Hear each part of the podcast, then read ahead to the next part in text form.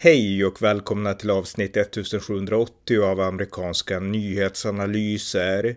En konservativ podcast med mig, Ronny Berggren, som kan stödjas på swishnummer 070-30-28-950.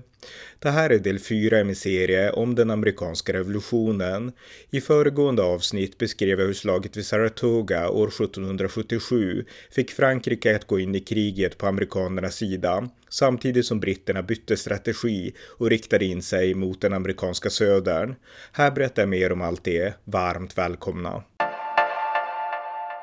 I mitt förra avsnitt så berättade jag om hur britterna förlorade slaget vid Saratoga 1777. Det här var ett slag där den brittiska generalen John Burgoyne försökte skära av New England från de övriga kolonierna, och genom att splittra kolonierna så hoppades man att man skulle kunna kväsa det här amerikanska rebellupproret.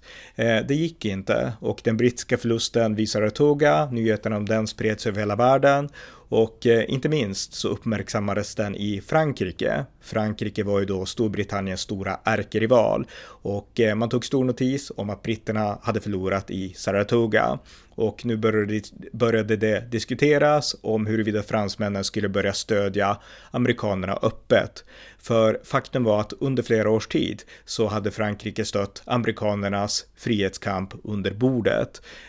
Redan när konflikten mellan britterna och amerikanerna bröt ut så sa den franska utrikesministern Comte d'Estaing till kung Louis XVI i Frankrike att nu har vi ett gyllene tillfälle att stödja amerikanerna och förnedra britterna, våra gamla ärkerivaler. Så tanken på att stödja amerikanerna hade funnits i Frankrike under lång tid, och Frankrike hade skickat representanter, jag tror till och med till den första kontinentalkongressen. 1775 redan så hade Benjamin Franklin börjat ha kontakt med fransmän, och 1776 så skickade amerikanerna, den andra kontinentalkongressen, en delegation till Frankrike bestående av Benjamin Franklin och några andra, och det var de som slöt kontakterna med många av de här utlänningarna som kom till Amerika. Fransmannen Marquis Lafayette, som jag berättade om lite tidigare, den här stora unga mannen som lärde känna George Washington och blev en anhängare till amerikanernas frihetssak, och en väldigt entusiastisk sådan. Han hade fått kontakterna via amerikanerna i Paris. Von Steuben, som jag berättade om, han hade också fått kontakterna via amerikanerna i Paris, tror jag. Och det de gjorde, det var att de knöt kontakter med den internationella arenan och försökte få in dem på den amerikanska sidan. Och nu försökte man då öppet också få med Frankrike att aktivt stödja amerikanerna och inte bara under bordet. Alltså, för att börja beskriva storleken på stödet, ungefär samtidigt som slaget vid Saratoga hösten 1777 så bestod 90% av amerikanernas krut från franska leveranser, så att Frankrike hade en enorm betydelse under bordet för den amerikanska saken. Det går absolut inte att förneka eller blunda inför, utan det måste man ha vetskap om. Men 1776 och framförallt lite senare så försökte amerikanerna öppet då värva fransmännen för sin sak. Och när Franklin kom till Paris så skrev han ett brev där hösten 1776 till den franske utrikesministern Deverienne, och där så skrev Benjamin Franklin så här: medan engelsmännen härrar över de amerikanska haven och utan rädsla för att stoppas med lätthet kan transportera sin armé från en plats till en annan, så kan vi bara bemöta den på land. Nordamerika erbjuder nu Frankrike och Spanien sin vänskap och handelsgemenskap. Våra tre länders intressen är gemensamma. Om detta ignoreras, kanske denna möjlighet aldrig kommer igen. Det här var alltså Benjamin Franklins budskap till fransmännen, men till en början så lyssnade inte det franska hovet, utan man tyckte att det här är alldeles för tidigt för att öppet ge stödet till amerikanerna, och vi kan inte gå in i en direkt konfrontation med Storbritannien just nu. Men efter den brittiska förlusten i Saratoga 1777 så tänkte fransmännen om, och året därpå så slöt man 2 avtal med amerikanerna för att då ställa sig öppet på den amerikanska sidans sak. Och vad det innebar mer konkret återkommer vi till alldeles strax, men låt oss nu återvända till Amerika och till hur britterna tänkte om fortsättningen där. Det militära nederlaget för britterna i Saratoga, det tvingade politikerna och tänkarna i London att börja fundera i nya banor om man nu verkligen ville behålla de nordamerikanska kolonierna inom ramarna för det brittiska imperiet. Och en person som kom på ett nytt sätt att tänka om det här, det var en biträdande finansminister i London som hette Charles Jenkinson. Och han ansåg att vi britter måste börja tänka på det här kriget i Nordamerika ur mer ekonomiska termer. Vi kan inte bara tänka i form av prestige och att det handlar om en rebellrörelse som vi inte kan tolerera, utan vi måste tänka mer realistiskt nu. Och det realistiska, menade Jenkinson, det är att fokusera mer på södern. För faktum är, i norr, i New England, där produceras saker som skepp och en primitiv industri, men det är inte saker som vi inte skulle kunna ersätta genom att producera det själva här i Storbritannien. Däremot det som produceras i södern, risodlingar, tobaksodlingar och liknande, det kan vi aldrig odla här i Storbritannien. Så att därför har vi ekonomiska incitament att fokusera mer på södern än på norr, ansåg Jenkinson. Och den här idén, den nappade kung George III:s rådgivare på väldigt snabbt, och de ansåg att det är klart, helt rätt, vi måste utveckla en Southern Strategy. Och man ansåg då att det här är ju en sak som vi inte har tänkt på. Alltså, kung George III:s rådgivare, de var ju alltid inne på det här spåret att det finns alltid lojalister någonstans som älskar kungen. Och då kanske inte fanns i New England, men självklart, då finns det södern. Jag menar, vi handlar med södern och södern handlar med oss. De skickar sina barn till våra skolor och sådär. Så att jag menar, i södern måste det finnas hur många lojalister som helst som bara är redo att svära lojalitet till kungen så fort de vet att vi kommer att vinna. Och det kommer de få veta om vi skickar dit militär. Så gick tankarna i London, och man började nu smida planer på en militär invasion eller en uppvisning av makt i södern för att där vinna lojalisternas lojalitet och locka fram dem inte minst, och sen kunna lägga södern inom liksom de tydliga ramarna av det brittiska väldet. Sen fick det gå som det gick för New England och för Washington och allt det här i norr, men södern, det blev det nya fokus. Och den som fick ansvar att implementera och komma på planerna för hur man skulle göra det här konkret, det var Sir Henry Clinton, som nu var den nya överbefälhavaren för de brittiska styrkorna i Nordamerika. Han hade tagit över efter den tidigare överbefälhavaren William Howe, som hade gått i pension, och Sir Henry Clinton styrde nu allting från New York. New York var ju belägrat av George Washington och kontinentalarmén, som hade slagit en slags ring runt New York, men däremot så hade Washington inga möjligheter att invadera och faktiskt befria New York. Britterna var alldeles för starka för det, och britterna hade också sin flotta som de hade full tillgång till världshaven och till att få undsättning och sådana saker. Så att inta New York, det var mer en dröm för George Washington än en realistisk möjlighet, åtminstone utan fransk hjälp. Och han nöjde sig tills vidare med att hålla britterna instängda i New York, och Sir Henry Clinton, han kunde inte bry sig mindre om den saken, därför att nu var britterna inte längre intresserade av att göra stora räder in i fastlandet i New England, utan nu började man tänka på nytt i nya banor, och tanken var att satsa på södern. Och om man tittar på en karta så kan man peka ut de här aktuella staterna som där handlade om. Dels är det Georgia längst ner, som numera ligger alltså norr om Florida, South Carolina lite längre norrut, North Carolina och sen Virginia. Och det var primärt de delstaterna som man satte fokus på. Och den 29 december 1778 då åkte en styrka på 3100 brittiska soldater från New York till staden Savannah i Georgia. Britterna landsteg Savannah, man tog in i staden och staden kapitulerade i princip på en gång.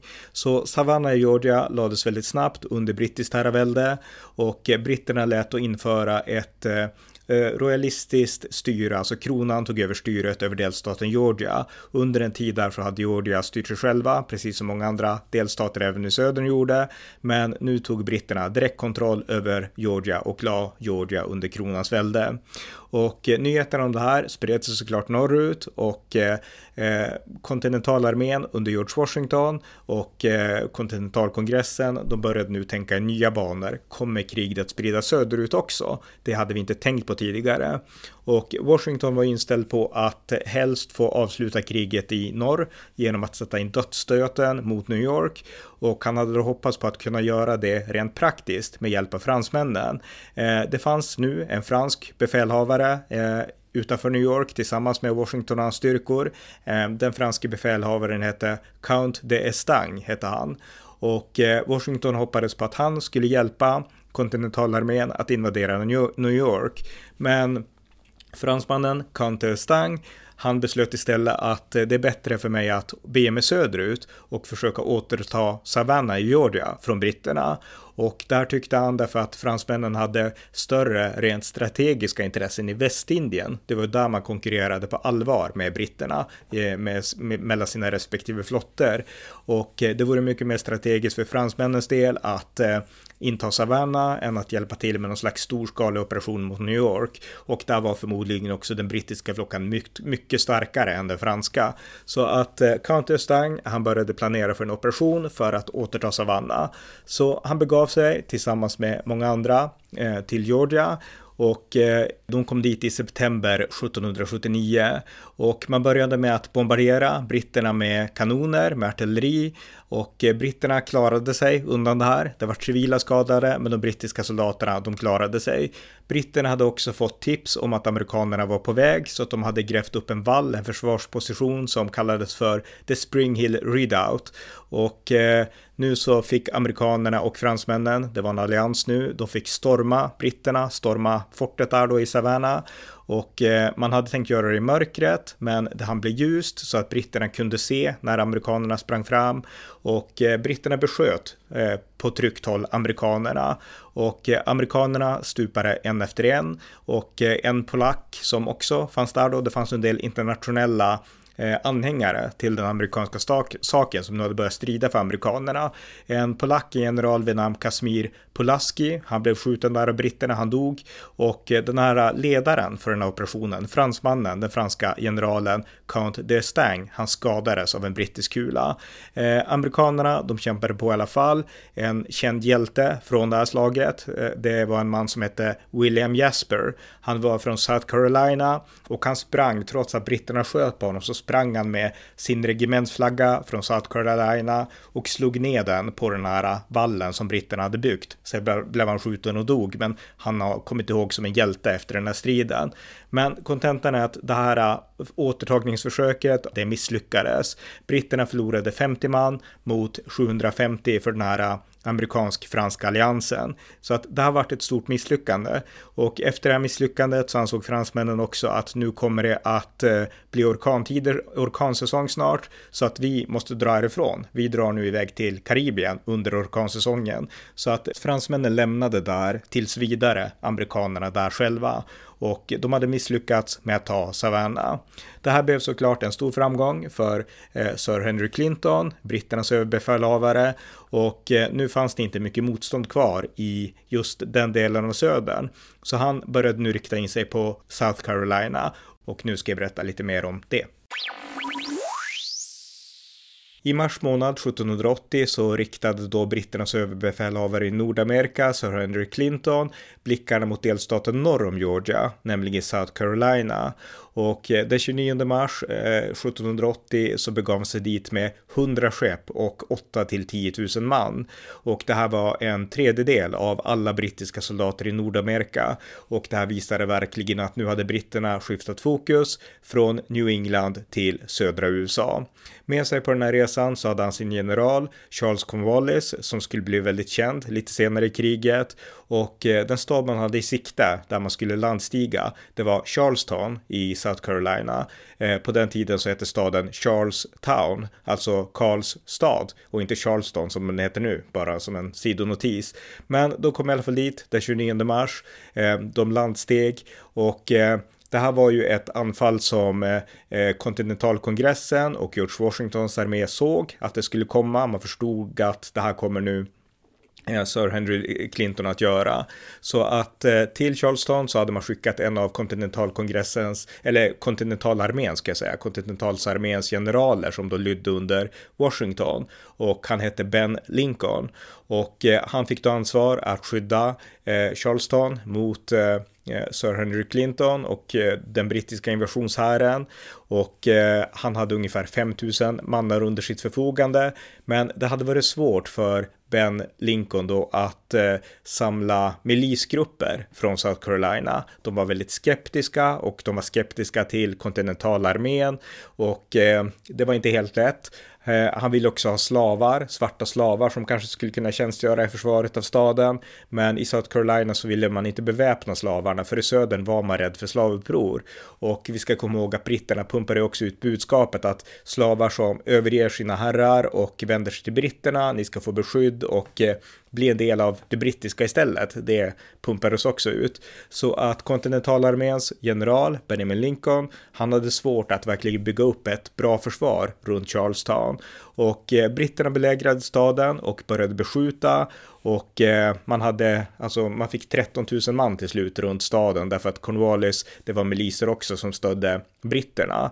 Och efter ungefär 2 veckor så insåg Benjamin Lincoln att det går inte att försvara Charlestown. Och trots att kontinentalkongressen hade skickat 3000 extra man från kontinentalarmén söderut för att bistå Charlestown, så skulle de förmodligen inte komma fram i tid och det skulle förmodligen inte räcka. Så att Ben Lincoln, kontinentalsarméns befälhavare i Charlestown, han lät kapitulera den 12 maj 1780. Så att han kapitulerade till britterna som övertog Charlestown. Och det här var en stor och extremt viktig seger för britterna. Och det här gjorde också att den amerikanska segern i Saratoga, den förbleknade. Nu fick britterna ny luft bakom seglen och nu kände man att vi kan faktiskt vinna och södern är den nya fronten. Det är här vi ska slå till hårt. Så att det som sen hände efter det var att britterna nu tänkte att nu kommer South Carolina att kuva sig, att lägga sig platt, lite på samma sätt som i viss mån hade hänt i Georgia, och svära lojalitet till britterna och till kronan. Det var ju det som kung George III hade hoppats på, att det alltid skulle finnas lojalister överallt som var beredda att liksom svära trohet till honom så fort britterna visade att de var militärt starka. Men riktigt så blev det inte. Till en början så var motståndet bara begränsat, men faktum är att Sir Henry Clinton och likadant Cornwallis, de gjorde ingenting för att vinna South Carolinas hearts and minds, alltså vinna deras förtroende, utan istället så införde man ett slags militärstyre med undantagstillstånd, man tvingade människor att svära lojalitet till kronan och motståndet mot britterna växte underifrån i South Carolina, samtidigt som kontinentalarmén hade tillfångatagits på plats och Benjamin Lincoln också. Och det här innebar att man från norr nu fick byta strategi, kontinentalkongressen, man tillsatte en ny befälhavare över styrkorna i södern. George Washington, han var som sagt uppbunden vid New York för att hålla belägringen där, och den nya generalen man tillsatte, det var Horatio Gates, alltså den här generalen som hade varit med och klätt styrkorna i Saratoga och fått ryktet om att vara hjälten från Saratoga. Han skickade man ner till södern för att nu kämpa mot britterna där. Och det här var en person som inte var någon vän av George Washington. George Washington hade hellre sett att kontinentalkongressen skickade en annan general till södern, nämligen Washingtons lärjunge och vän Nathanael Greene. Men kongressen valde att skicka Horatio Gates, och vi kommer återkomma till honom om en liten stund. Men det som hände i alla fall i South Carolina, det var att det uppstod snabbt fördelningar, olika läger bland befolkningen i South Carolina. Lojalister, de som ville vara lojala mot kung George III och den brittiska kronan, och patrioter som ville vara fria.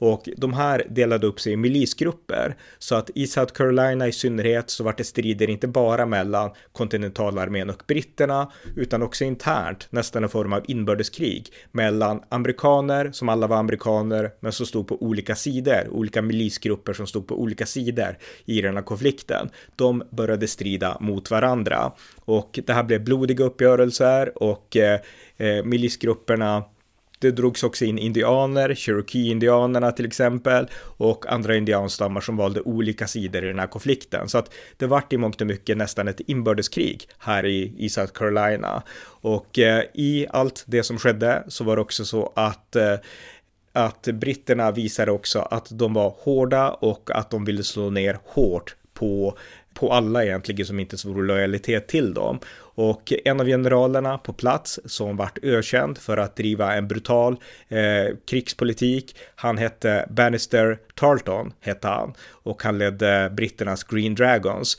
Och de var grymma och de gick hårt på mot civilbefolkningen i South Carolina och i södern. Och han lydde då under Charles Cornwallis som i sin tur lydde då under Sir Henry Clinton. Och Banastre Tarleton, han blev extra känd efter ett av slagen som skulle bli ökänt och kom att spela en stor roll för det som sen hände i södern. Och det var den 29 maj 1780 och det var ett slag som kallades slaget vid Waxhaws.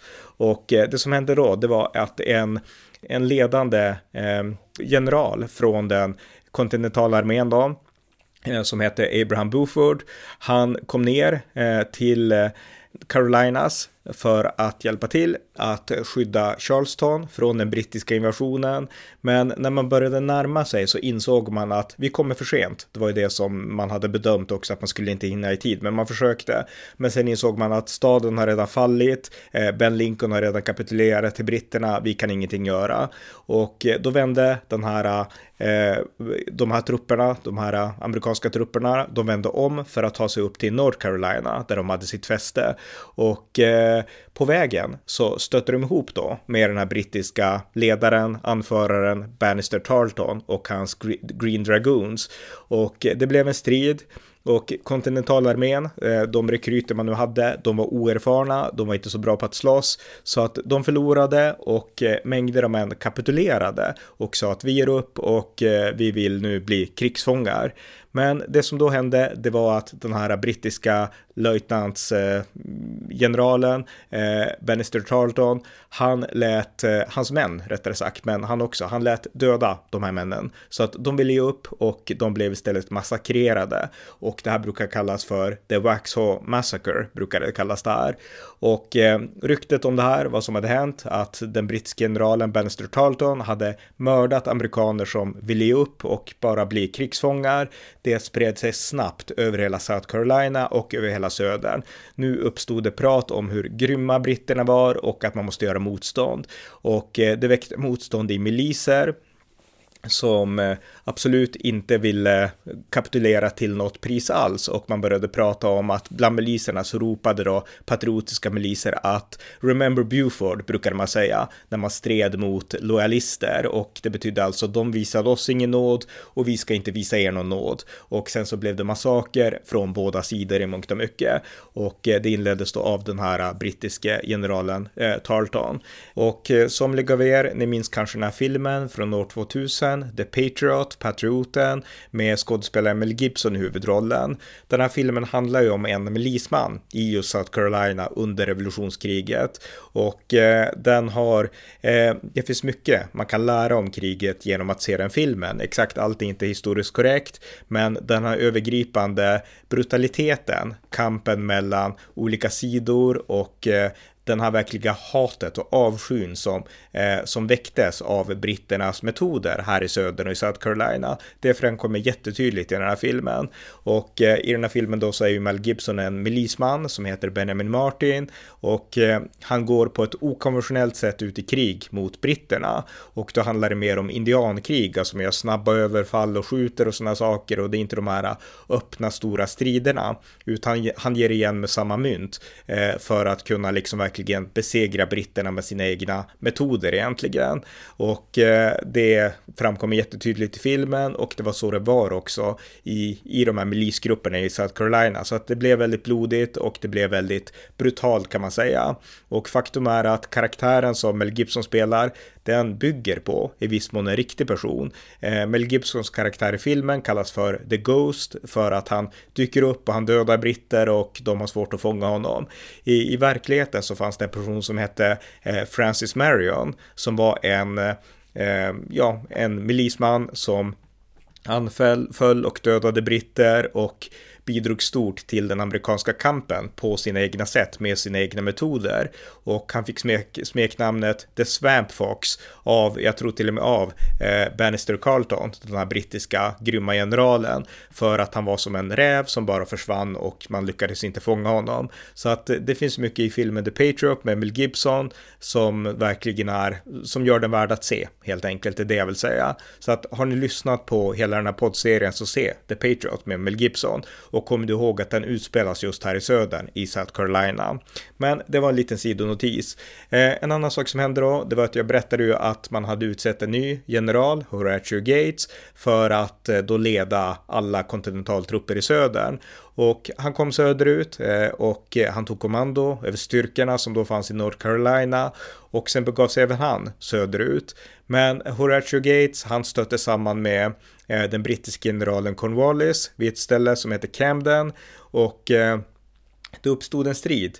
Problemet var bara att de styrkor som Horatio Gates hade med sig från kontinentalkongressen, många av dem var vältränade i det här fallet och disciplinerade och så, men det fanns också miliser som hade anslutit, och de var inte vältränade eller liksom disciplinerade alls, utan de blev, som miliser ofta blev, speciellt när de var ovana vid britterna, rädda när britterna gjorde sina anfall, för britterna var väldigt disciplinerade, och om de sköts vid en brittisk soldat så fortsatte de andra soldaterna marschera framåt, de sänkte sina bajonetter och de gick till attack. Alltså de såg döden i vitögat, de såg inte bara fienden i vitögat, utan britterna, de hade krigsvanan, så att de kunde anfalla och de hade ett ledarskap som var van vid krig, medan milisgrupperna där i södern, de var inte vana vid brittiska soldater på det här sättet. Så att miliserna i Camden, som var en del av Horatio Gates falang, de släppte sina vapen och flydde hals över huvud för att komma bort från britterna.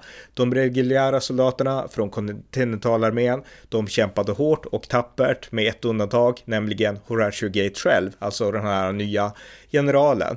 Han lade benen på ryggen, satte sig på sin häst och galopperade för allt vad han kunde för att komma tillbaka till Hillsborough i North Carolina, där då kontinentalarmén hade sin bas. Han ville liksom komma i trygghet, och han lämnade sina egna styrkor vind för våg där, som blev slaktade och massakrerade av britterna i Camden. Och det berättas sen att vägen så fortsatte, så låg det döda hästar, det låg döda män, det låg trasiga vagnar, alltså det var ett slagfält långt, liksom resterna efter det här slaget, det var långt liksom, därför att de hade bara släppt sina saker, sprungit, och britterna hade ridit och sprungit efter och bara stuckit ner dem, så att det låg döda kroppar längs en lång väg. Och det var en person som skrev sen till Thomas Jefferson, som då var guvernör i delstaten Virginia, vi kommer dit lite senare, och berättade om det här, att det här var ett fruktansvärt slag och ett enormt nederlag då för amerikanerna.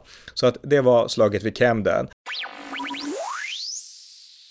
Och britterna fortsatte nu att avancera norrut mot North Carolina, och där valde britternas general Charles Cornwallis att dela upp sina styrkor i tre delar. Man skulle gå i tre olika riktningar, och hans löjtnant Patrick Ferguson fick i uppgift att gå västerut i North Carolina för att där rekrytera lojalister. Britterna hade ju alltså den här synen att det fanns många lojalister, men man förstod också att det fanns många patrioter.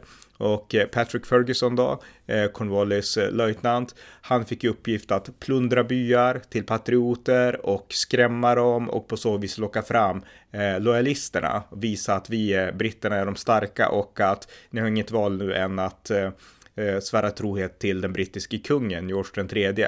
Så att den uppgiften fick Patrick Ferguson, och ungefär 2 månader efter Camden i oktober 1780 så kom Patrick Ferguson till västra North Carolina, och det här var ju på gränsen mot Appalacherna, och det är ju den här bergskedjan då i östra USA, och bakom Appalacherna så levde det amerikaner som brukade kallas over the mountain men, alltså män och familjer som hade rest över bergen till själva fronten, alltså ut mot vildmarken, och där egentligen på den tiden bara var indianland.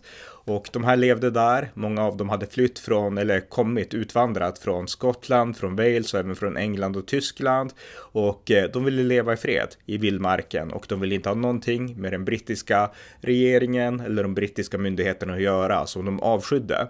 Så att det var riktiga vildmarksmän, riktiga bushmen, over the mountain men som de kallades. Men den här brittiske löjtnanten då, Patrick Ferguson, han var mycket hård och bestämd mot de här. Han avskydde att de inte var, alltså att de var patrioter, de här bergsmänniskorna, att de inte var lojalister, och han hotade dem och lät skicka ut ett meddelande.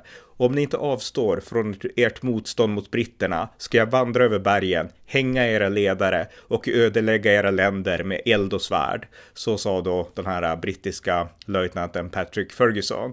Och det här riktade han då såklart mot de här bergsmänniskorna. Det var bara det att de här lät sig inte skrämmas av Patrick Ferguson, och inte heller lät de sig övertalas såklart, utan tvärtom.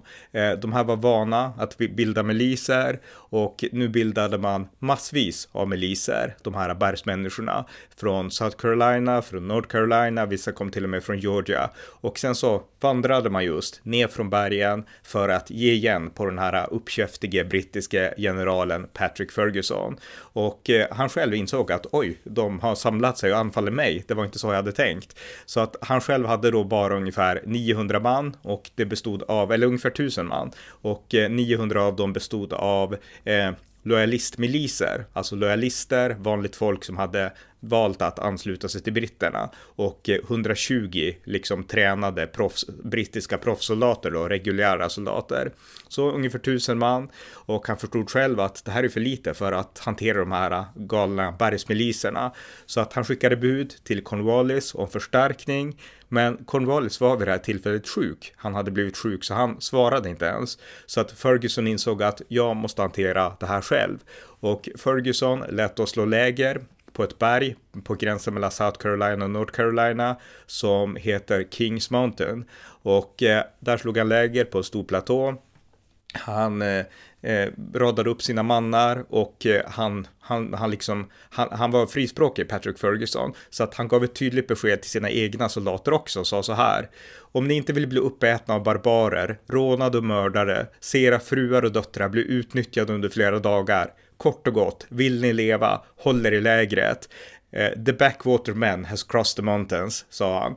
Om ni väljer att bli pissade på för all evighet av en hord blandraser, må då era kvinnor vända i ryggen och hitta riktiga män som kan skydda dem. Så sa Patrick Ferguson till sina män då. Så att det var en frispråkig herre, den här mannen.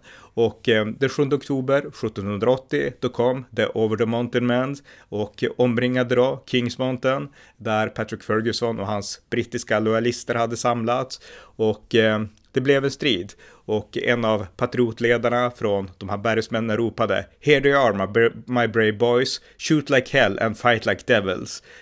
Och det blev strider, och Patrick Ferguson då, den brittiska löjtnanten, han hade med sina män musköter, och de ställde upp sig i formationer som man brukade göra. Men de här bergsmiliserna, de utnyttjade skogsmiljöerna. De gick inte in i någon öppen strid, utan de gjorde krypskytte från bakom träd och liknande och gjorde snabba anfall. Och de hade i mångt och mycket lärt sig av indianerna, hur indianerna strider, alltså snabba attacker och inte alls de här öppna slagen. Så att kontentan var att Ferguson och hans männar hade ingen större chans. Ferguson själv, han blev skjuten i strid, han dog, och i slutändan så förlorade lojalisterna, och 9 lojalister skulle också bli hängda av de här patrioterna, bergsmiliserna, som straff för att de hade förrått den patriotiska saken då. Så att en stor förlust för britterna där på Kings Mountain. Och lite senare så skulle Sir Henry Clinton då, överbefälhavaren i New York, skriva att Kings Mountain var den första i en länk i kedjan som gjorde att vi förlorade Amerika. Så att så viktigt var Kings Mountain. Och där hade man också fått se, alltså amerikanerna hade fått se att det här visade att miliserna också kunde strida. För det här var inte alls liksom den reguljära amerikanska armén, utan det här var patriotiska miliser som bodde i bergen och tröttnade på britterna ungefär. Så att en ganska intressant historia och en viktig händelse i striden då om friheten i södern. Så att det var lite om slaget vid Kings Mountain. Nu går vi vidare, eller tillbaka till de reguljära kontinentalstyrkorna i södern. Ja, som jag berättade tidigare så hade amerikanerna fått storstryka britterna vid slaget om Camden, och det var då amerikanerna hade flytt och britterna hade huggit ner dem, och de låg längs en väg flera kilometer döda amerikaner. Men den som hade flytt snabbast av alla, det var ju överbefälhavaren för kontinentalarméns styrkor i södern, general Horatio Gates. Han hade lagt benen på ryggen, galopperat i full fart med sin häst till North Carolina för att komma i skydd. Så att han hade i mångt och mycket övergett sina egna mannar som slaktades av britterna. Och på grund av det här sveket, det här förräderiet, så blev såklart Horatio Gates apoliterad av kontinentalkongressen. De insåg nu att George Washington hade rätt, Horatio Gates var helt fel man att leda det här. Han var verkligen ingen hjälte från Saratoga, utan han var en fegis. Och nu gav man befälet över styrkorna i södern till George Washingtons valde man, Nathanael Greene. Och Nathanael Greene, det var en av Washingtons viktigaste generaler, och han skulle vara avgörande för de amerikanska framgångarna mot britterna i södern. Så jag tänkte ge lite bakgrund och berätta lite mer i detalj om Nathanael Greene, för det är en person som är värd att komma ihåg när man tänker på liksom motståndet framförallt i södern mot britterna. Nathanael Greene, han kom från en kväkarfamilj i norra USA. Kväkarna, de var pacifister, de trodde alltså inte på våld, och Nathanael Greene, han gillade att läsa historia. Han var en teoretiker, han läste böcker och sådana saker, och han började komma fram till att han ansåg att kväkarna var en sekt. Människorna inom kväkarna var introverta, de levde för sig själva, och de var inte liksom nytänkande på något sätt allt, utan vidskepliga och småaktiga, ansåg Nathanael Greene. Och han började engagera sig med allt mer i den här världsliga patriotiska saken. Och 1775, den 4 juli faktiskt, så var han i Boston, och där träffade han ingen mindre än George Washington. Och George Washington såg stor potential i den unge mannen, i Nathanael Greene, och bad kontinentalkongressen att göra Greene till en majorgeneral i kontinentalarmén. Det gick kontinentalkongressen med på, och Nathanael Greene skulle sedan få en ganska stor roll i Washingtons styrkor och bli en av Washingtons närmaste män och spela en viktig roll i de här striderna mot britterna i New England. I februari 1778, när Washington då hade slagit läger i Valley Forge där utanför Philadelphia, det jag berättade om under vintern där, då gjorde Washington Nathanael Greene till Quartermaster General för hela den kontinentala armén, och det innebär att hans jobb var att organisera logistik. Han skulle förhandla med bönder om proviant, han skulle förhandla med olika hantverkare och liknande och styra upp så att armén faktiskt fungerade. Och det här gjorde Nathanael Greene helt utmärkt. Han hade ett skarpt sinne, han visste hur man skulle organisera och styra upp saker, och han byggde upp förrådslager längs arméns vägar så att det alltid skulle finnas ny proviant och nya resurser för armén när man marscherade framåt. Och det här var ett nytänkande i förhållande till kontinentalarmén. Så att de här erfarenheterna som Nathanael Greene hade, det gjorde honom perfekt när han nu åkte till södern för att ersätta Horatio Gates och återuppbygga de slagna amerikanska styrkorna i södern. Och han kom då till North Carolina där reguljära armén hade slagit läger och där de hade sina stationer då. Och han insåg snabbt att det här är en armé i spillror. Det fanns ungefär bara 2300 man kvar. De var dåligt klädda, många av dem. Många av dem de hade inte utrustning helt enkelt. Och han insåg att många var inte ens kapabla till strid om så skulle behövas, utan det kommer att behövas ett helt nytt tänkande i förhållande till det här. Och han förstod att vi kommer aldrig att kunna utmana den brittiska generalen Cornwallis i öppna strider, och vi måste tänka om. Och hans idé då, det var att han, eftersom han var kunnig om logistik och liknande, så insåg han Cornwallis svagheter. Nathanael Greene förstod att Cornwallis var en man som hade starkt självförtroende och en stor övertro på britternas styrkor. Och britterna var starka, men de var också blinda för sina egna svagheter, och den svaghet han såg, det var att Cornwallis, hur stark han än var rent liksom utrustningsmässigt och så skulle Cornwallis bara kunna få undsättning från havet, alltså via brittiska flottan till hamnstäderna. Cornwallis skulle aldrig kunna strida längre in i South och North Carolina utan att få en svag supply line, och ingen förstod supply lines och vikten av sådana bättre än Nathanael Greene. Så att hans plan blev att använda miliserna som fanns i South Carolina för att försöka hålla Cornwallis inne i kuststäderna, alltså hålla honom inlåst i kuststäderna, och han använde hjälp av till exempel den kända Francis Marion, The Swamp Fox, föregångaren till karaktären i The Patriot med Mel Gibson, och de skulle hålla Cornwallis uppbundna vid kuststäderna där de kunde få undsättning av flottan, den brittiska flottan. Men samtidigt så planerade då Nathanael Greene att själv avancera mot de här städerna för att locka ut Cornwallis därifrån. Först skulle Cornwallis och hans styrkor samlas i städerna och så skulle de bli utlockade av Nathanael Greene.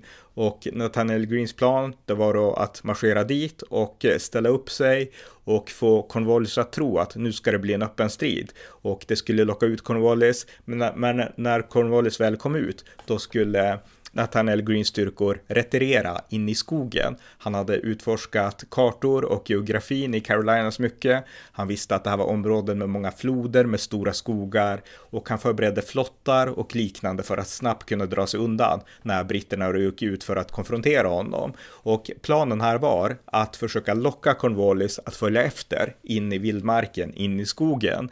För det som då skulle hända, det var att Cornwallis supply line skulle till slut bli svag, och det skulle ge kontinentalarmén möjligheter att skjuta av en del av Cornwallis mannar och sen fortsätta retirera, därför att man visste att i en öppen strid kan vi inte vinna mot britterna just nu. Så att det var strategin, och han trodde att Cornwallis i sitt övermod skulle gå, liksom falla i fällan egentligen, och det gjorde Cornwallis.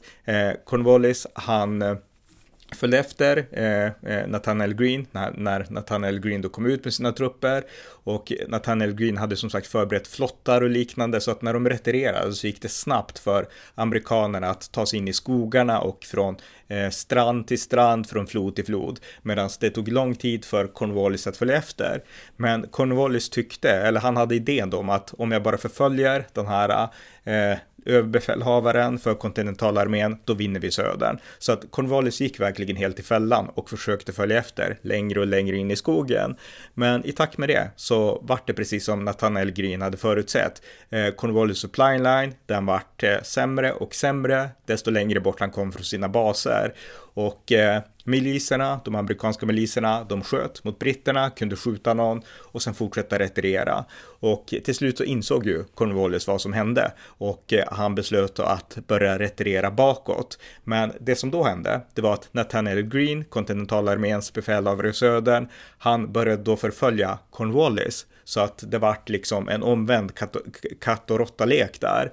Så att nu var det Nathanael Greene som förföljde Cornwallis, och de kom till slut till Hillsborough i North Carolina i februari 1781, och där så uppstod då en konfrontation. Och nu beslöt Nathanael Greene att konfrontera Cornwallis öppet. Han hade undvikit det hittills, men här insåg han att här har vi en chans till en öppen konfrontation och kan faktiskt besegra Cornwallis. Så att Nathanael Greene, han informerade såväl sina miliser som reguljära armén. Och till miliserna så sa han så här att er uppgift, det blir att stå längst fram, skjuta en omgång, två omgångar och sen retirera. Ni behöver inte ta emot det här obligatoriska bajonettanfallet från britterna sen, utan ni kan bara skjuta era salvor och sen dra er bakåt. Och sen ska nästa milislinje göra samma sak, skjuta salvan mot britterna och dra sig bakåt. Och efter det så kommer vi inom den reguljära armén att stå emot britternas bajonettanfall. Och skogsmiljön skulle också göra att man var mer skyddad mot bajonettattacker än till exempel man var skyddad på öppna slagfält. Så att det var Nathanael Greenes plan. Men som vanligt så var det liksom, man skulle aldrig underskatta britterna, därför att Cornwallis var ett militärt geni och Cornwallis hade gjort nu inför den här striden som Cornwallis insåg att nu blir en öppen strid med amerikanerna. Han hade kallat in förstärkning av den här Tarleton, den här grymma brittiska generalen, och istället för att gå in i en öppen strid, vilket Nathanael Greene förväntade sig att britterna skulle göra, så lät Cornwallis sprida ut sina styrkor i flera olika flanker. Och det här gjorde att amerikanernas plan fungerade förvisso delvis. Britterna blev överraskade över att miliserna inte flydde, utan över att de sköt, att de var strukturerade, och britterna föll tillbaka. Men sen marscherade britterna såklart, som de alltid gjorde, fortsatt framåt, och de reguljära styrkorna, de slog tillbaka hårt. Det här var närstrider, alltså blodiga närstrider man mot man. Och det var till och med 2 generaler, en från amerikanska armén och en från den brittiska armén, som slogs med varje personligt mycket nära varann. Och närstriderna blev hårda. Men nu beslöt Nathanael Greene till slut att vi måste retirera, och det här gjorde han då inte för att han kände att vi förlorade, utan han gjorde det rent strategiskt. De hade kämpat länge, många hade dött och man retirerade. Och när det skedde så fick ju Cornwallis såklart instinkten att nu måste jag förfölja dem, men han liksom hejdade sig själv och insåg också att många har blivit skadade, många har blivit dödade. Även om jag kan vinna så är det inte värt att börja den här nya katt och råtta-leken in i skogen igen. Så att Cornwallis stannade och fortsatte inte. Och det här var någonting som Nathanael Greene betraktade som en seger, för nu hade britterna förlorat otroligt många mannar, och som sagt, britterna hade väldigt svårt att ersätta stupade soldater, för att i grund och botten, visst man kunde hämta fler från New York, men i grund och botten så behövde man korsa Atlanten för att få nya soldater, och det här var inte en strategi som var gångbar, utan planen för britterna byggde på att man skulle kunna värva folk i Amerika, och den planen hade ju inte riktigt funkat. Så att efter den här striden så skrev Cornwallis att han var imponerad av den här Nathanael Greene och av amerikanerna, och Cornwallis skrev så här: I never saw such fighting since God made me. The Americans fought like demons, skrev Cornwallis. Så att det här var verkligen ett tecken på att George Washington hade haft rätt. Nathanael Greene var helt rätt man att leda amerikanernas kamp mot britterna i södern. Så att det här var ju mångt och mycket det som hände i Carolinas. Det var många fler slag som jag inte behöver gå in på i detalj, och vi ska snart förflytta oss norrut till nästa delstat, Virginia. Men innan vi kommer in på den delstaten och vad som hände där, så ska vi berätta om en annan person som spelade en viktig roll i det amerikanska frihetskriget, men inte nödvändigtvis på det sätt som man kanske skulle kunna hoppas. Det är berättelsen om Benedict Arnold, och den tänkte jag berätta nu. Ja, Nathanael Greene var alltså en av George Washingtons favoritgeneraler. Han hade även andra favoriter, inte minst den här unga entusiastiske fransmannen Marquis Lafayette, som kom till Amerika för att kämpa för amerikanerna, för Amerikas sak. Men en av Washingtons mest förtrogna, det var en annan man som var lite yngre än honom, som hette Benedict Arnold. Benedict Arnold kom från Connecticut. Där hade han varit med i delstatens milis. Han hade stridit i fransk-indianska kriget som så många andra, och han var en handelsman, och genom sina affärer så kunde han betala av sin familjs skulder som familjen hade. Men det här gjorde också att han var handelsman, att han blev allt mer kritisk när britterna efter fransk-indianska kriget då införde mängder av skatter på kolonierna. Och Benedict Arnold gick då med i protest i Sons of Liberty för att protestera då mot Storbritannien. Och när kriget mot britterna bröt ut efter Lexington-Concord-händelsen 1775, så blev Benedict Arnold mycket innovativ. Det var en kreativ, actionorienterad person. Och han kom på idén att det fanns ammunition i Fort Ticonderoga, och Han beslöt att ta över det här fortet för patrioternas sak. Det var bara det att han gjorde inte det här ensam, utan det fanns andra som konkurrerade om samma sak. Inte minst Ethan Allen, en person som ledde den lokala milisen, Green Mountain Boys, och som sen skulle vara med och grunda delstaten Vermont.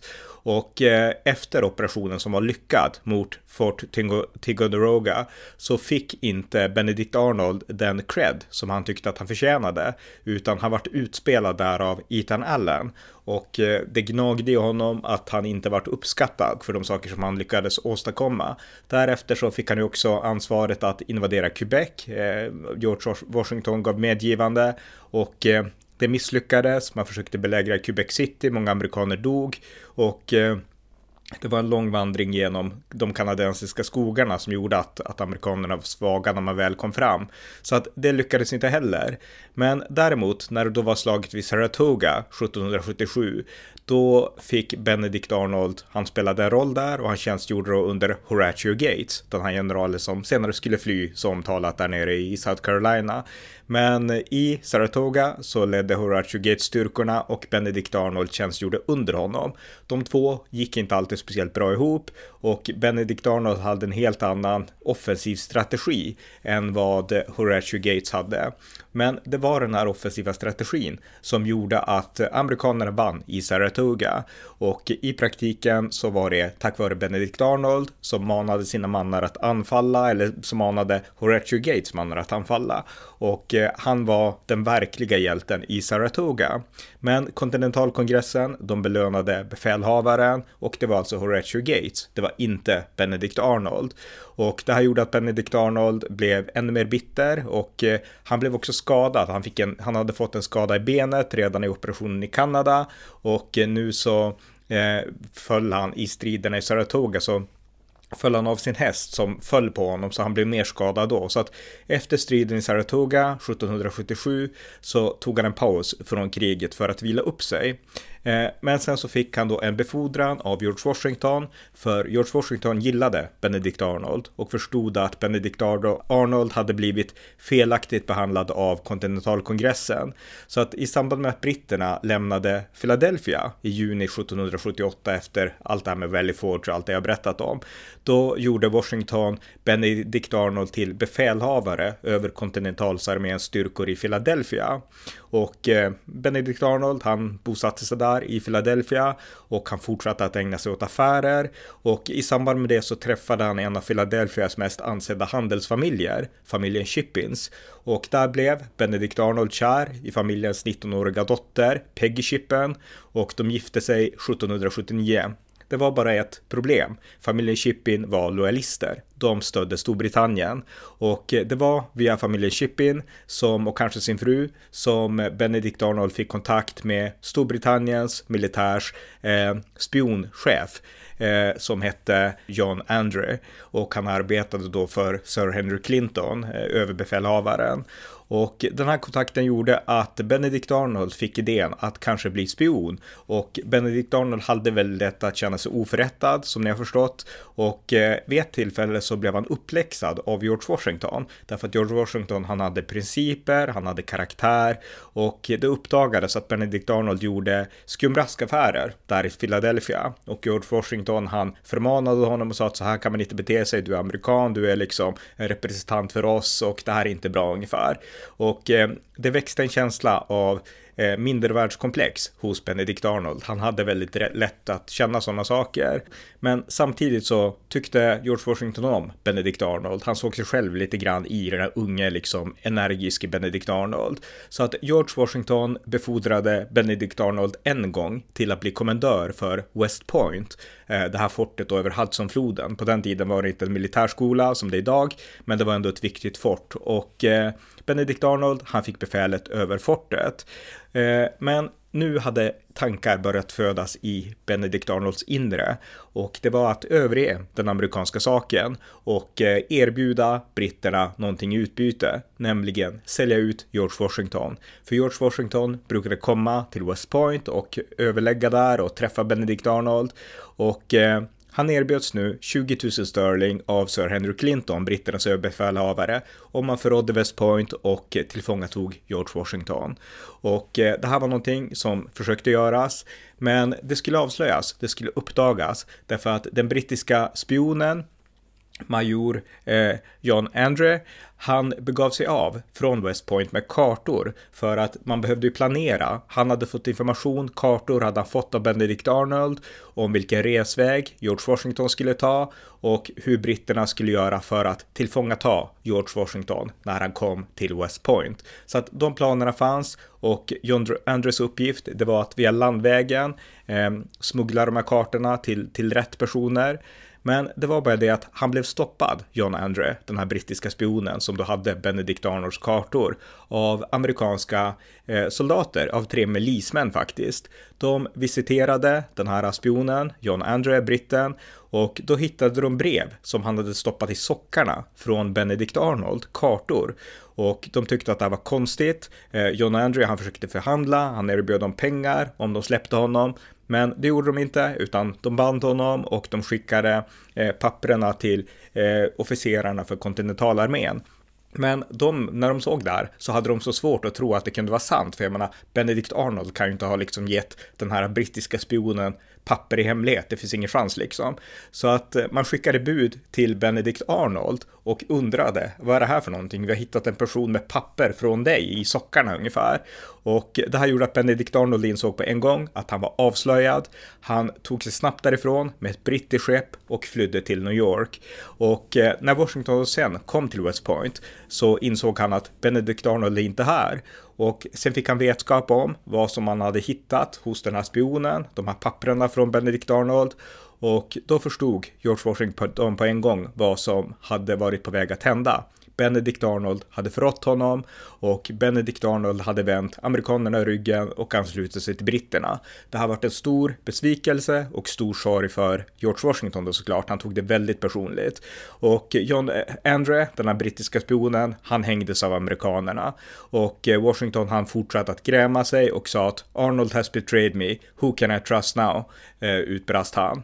Och ja, det där var en av de mest kända, eller den mest kända förrädaren i den amerikanska revolutionen, Benedict Arnold. Hans legacy är tudelat, för att han var en viktig, talangfull man som betydde, alltså som spelade en stor roll för revolutionens framgång, och sen vände han allt ryggen. Och det som sen skulle hända när Benedict Arnold väl hade anslutit sig till britterna, det var att han skulle få en viss ställning inom den brittiska armén, och han skulle få ansvar att ta över delstaten Virginia i södern. Och det ska vi prata om i nästa avsnitt.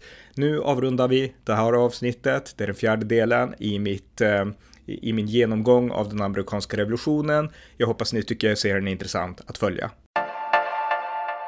Tack för att ni har lyssnat på amerikanska nyhetsanalyser.